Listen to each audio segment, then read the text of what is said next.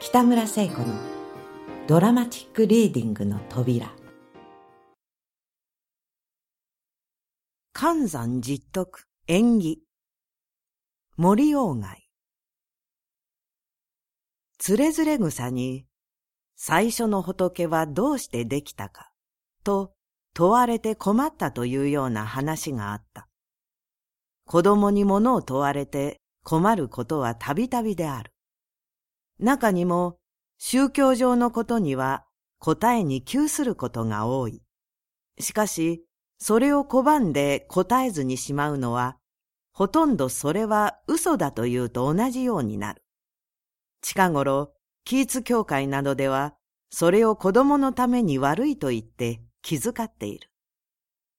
観山師が書書で活字本にして出されるので、私のうちの子供がその広告を読んで買ってもらいたいと言った。それは漢字ばかりで書いた本で、お前にはまだ読めない。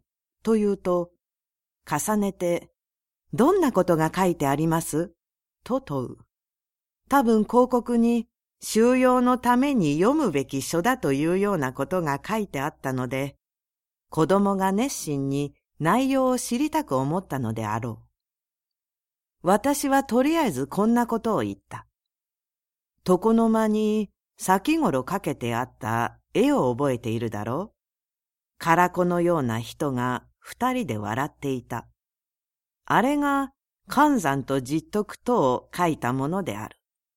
関山詩はその関山の作った詩なのだ。詩はなかなか難しい。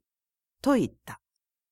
子供は少し見当がついたらしい様子で、詩は難しくてわからないかもしれませんが、その関山という人だの、それと一緒にいる実徳という人だのは、どんな人でございます？と言った。私はやむことを得ないで、関山実徳の話をした。私はちょうどその時、何か一つ話を書いてもらいたいと頼まれていたので、子供にした話をほとんどそのまま書いた。いつもと違って一冊の参考書も見ずに書いたのである。この関山実徳という話は、まだ書士の手に私はせぬが、多分、新小説に出ることになるだろう。子供は、この話には満足しなかった。大人の読者は、おそらくは一層満足しないだろう。子供には話した後でいろいろのことを問われて、私はまたやむことを得ずにいろいろのことを答えたが、それをことごとく書くことはできない。最も窮したのは、関山が文殊で実徳は不言だと言ったために、文殊だの不言だののことを問われ、それをどうかこうか答えると、またその文殊が関山で、不言が実徳だというのがわからぬと言われた時である。私はとうとう宮崎虎之助さんのことを話した。宮崎さんはメッシアスだと自分で言っていて、またそのメッシアスを拝みに行く人もあるからである。